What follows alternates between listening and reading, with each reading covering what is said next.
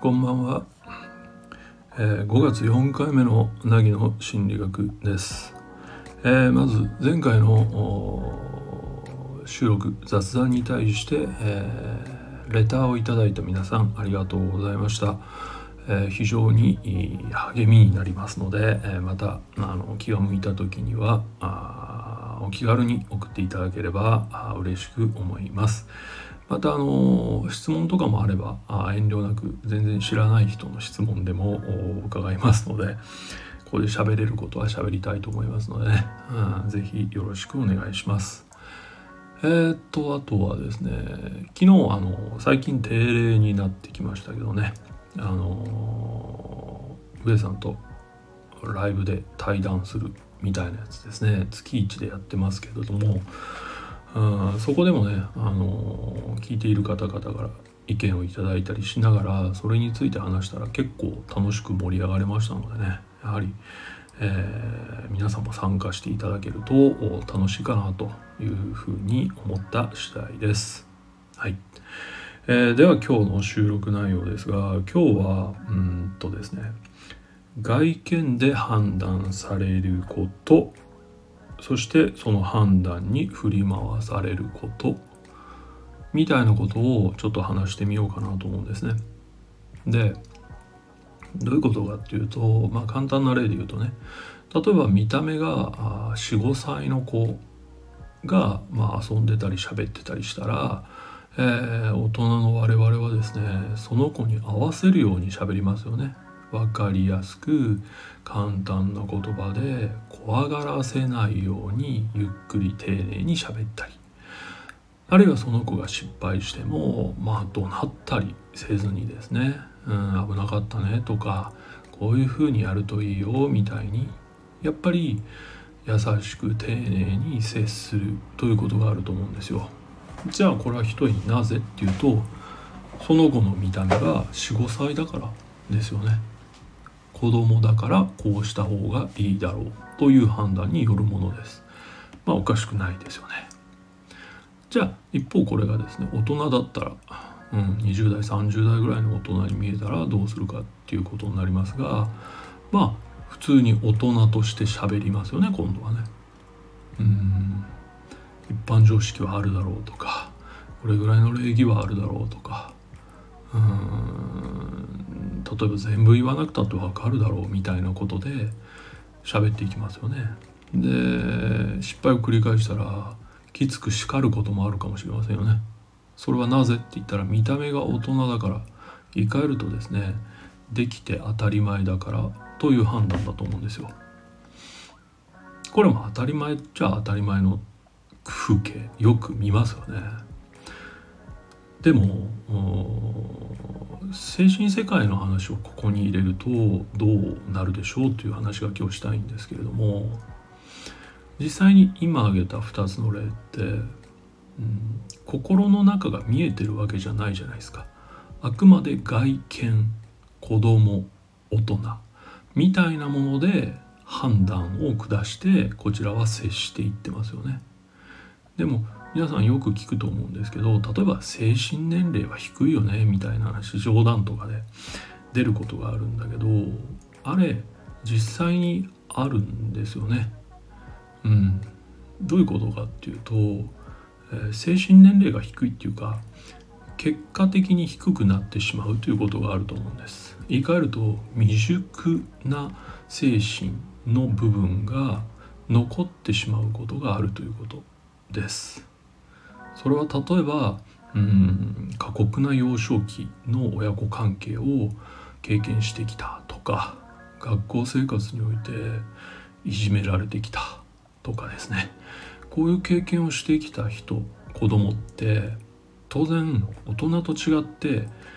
言語能力は発達してないですから、選択肢が限られるんですね。例えば服従する、あるいは相手の機嫌に合わせる、相手の言う通りにするみたいなことです。このあたりは自分を守るために子供でもできることだから、まあ不機嫌な親とか感情的な親とか暴力的なクラスメートに対しては、まあ一旦自分を守るためにやるには、とりあえず子供ができる技としては有効な技の一つかもしれません。もちろんベストではないんだけど、じゃあそういう形でずっと生きてきた人ってどうなるかっていうと、当然だけど自己表現みたいなものが苦手になります。だって自分を抑えたり感情を出さないようにしたり相手に合わせたりし続けてきたわけだから、そもそも自分を出すということがすごく難しくなっちゃってる。出せないわけですよ。そこが成長してないから、経験してないからです。なので自己表現みたいな部分で幼いままっていう状態があったり、あるいは自己理解ですね。自分を出さないっていうことをずっとするっていうことは自分が分からなくなるっていうことですから、自己理解もやはり未経験な部分が多くて未熟なまま停滞してしまうとかですね。で、そもそもそういう環境で育つと人との接点を避けるようになりますから、コミュニケーションがすごく下手になっていきます。どう喋ったらいいかわからないみたいなこと起きるじゃないですか。そうするとコミュニケーション能力だって下がってしまう。ある種未熟なままになってしまうわけです。じゃあ今言った精神的な部分での未熟さって、見た目に出るかっていうと、まあ一見出ないですよね。大人は大人にしか見えないわけですよ。だから周りの人は、当事者がね、どんなに喋るのが苦手だと思っていたところで、ちゃんと喋れるだろうと思って接してくるし、まあ頑張ってね、当事者がいや実は喋るのすごく苦手でとか言っても、いやそれじゃ困るよ、大人なんだから社会人なんだから何言ってるのという態度に出るじゃないですか。これの話です今日は。外見で判断されること、そしてその判断に振り回されること、言われた方は大人なんだからできるのが当たり前だと言われた方はどうなります？いやいやそんなことは聞けませんよとは言えませんよね。そもそも人に対して、苦手意識があるわけだから強く出られるとですね、そうしなければならないんだという強迫観念が育っていきます。だから未熟な自分のその精神の部分に対して自ら圧力をかけるようになるんです。できなきゃダメだ、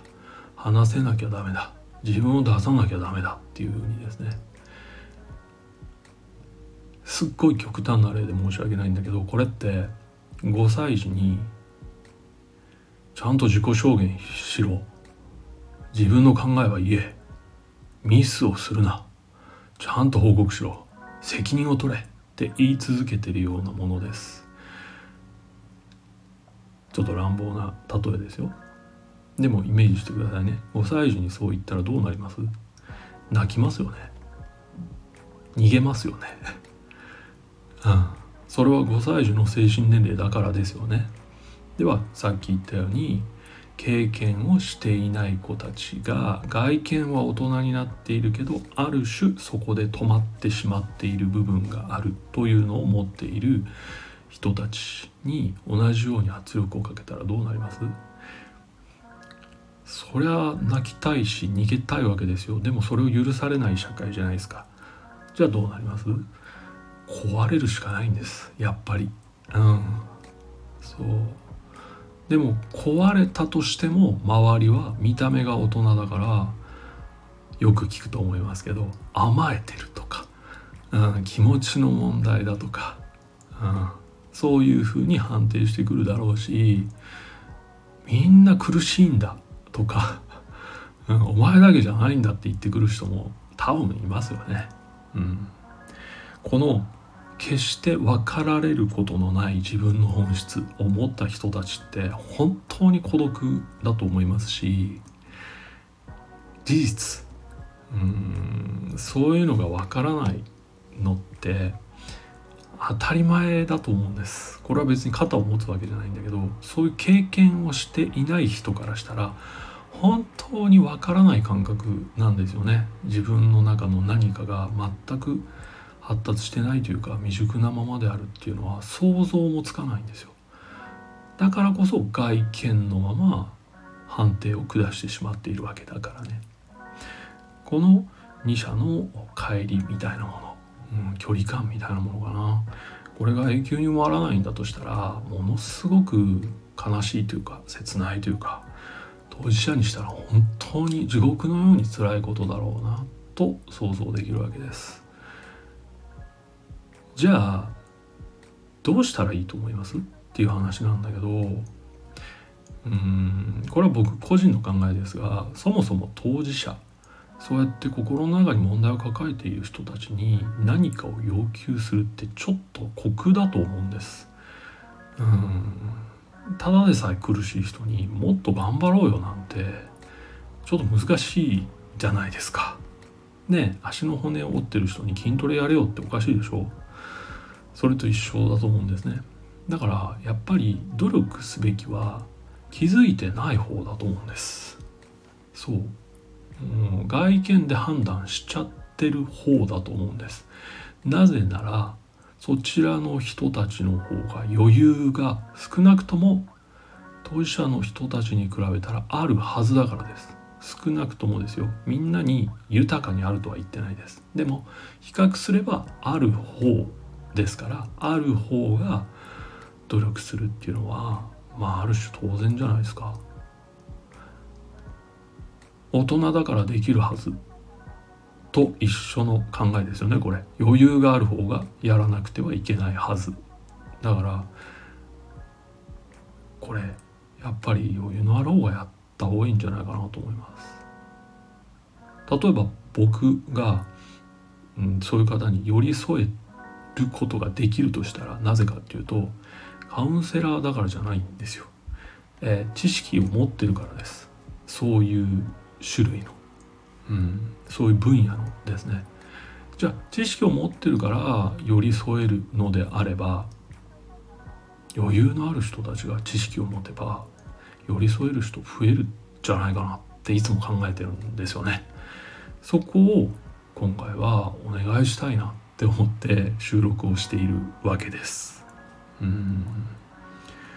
だからなんていうのかな、決して同じ気持ちになってくださいとかね、同じような経験、同じような目線で考えてくださいと言ってるわけじゃないんです。そういうことがあるんだということを知って、そういう場合にはどう接したらいいかぐらいは知ってほしいなとすごく思ってます。正直ちょっとね、突飛な意見になっちゃうかもしれないけど、僕はこれだけ多くの人が日本でうまくいかなくて苦しんでいるという現状がある以上、学校教育のどこかに取り入れてほしいぐらいです。正直な話、道徳の時間みたいなのがあるように、心理学あるいは精神医学を学ぶ時間というのがあっていいんじゃないかなとすごく思うんですよね。どう思います?この意見突飛すぎてですね、すぐに実行できるような意見ではありませんけどね。本当に知識がないことによって外見だけで判断し続けるのであれば、やはりそこはブレーキをかけていただきたい。本当にたくさんいますから、苦しんでる人ね。でその人たちの孤独って半端じゃないんですよ。本当に孤独なんです。孤立しちゃってる。分かるよっていう人だって本当に分かってるわけではないし、寄り添うよっていう人だって永久に寄り添ってくれるわけじゃないからですよ。だからどうしたってね、本当に孤独になっていく。だからこそやはり余裕のある方が努力すべき問題ではないかなっていう、そんな話を今日はさせてもらいました。もちろん賛否両論あるとは思いますけどね、今のところ僕はそう思って、勉強会とかそういうのを盛んに、実施していきたいなと、そういうふうに思っている次第です。ということで今日の話は以上でおしまいです。またお会いする日が来るまでどうかお元気で過ごしてください。今年はというかもう今日名古屋は梅雨入り宣言ということでですね、長い雨の時期が来るかもしれない、あるいは全く降らずにものすごく暑くなるかもしれませんが、とにかく体調に気をつけて、過ごしていただけたらなと、そんなふうに思っています。では長々とお聞きいただきありがとうございました。どうかお元気でおやすみなさい。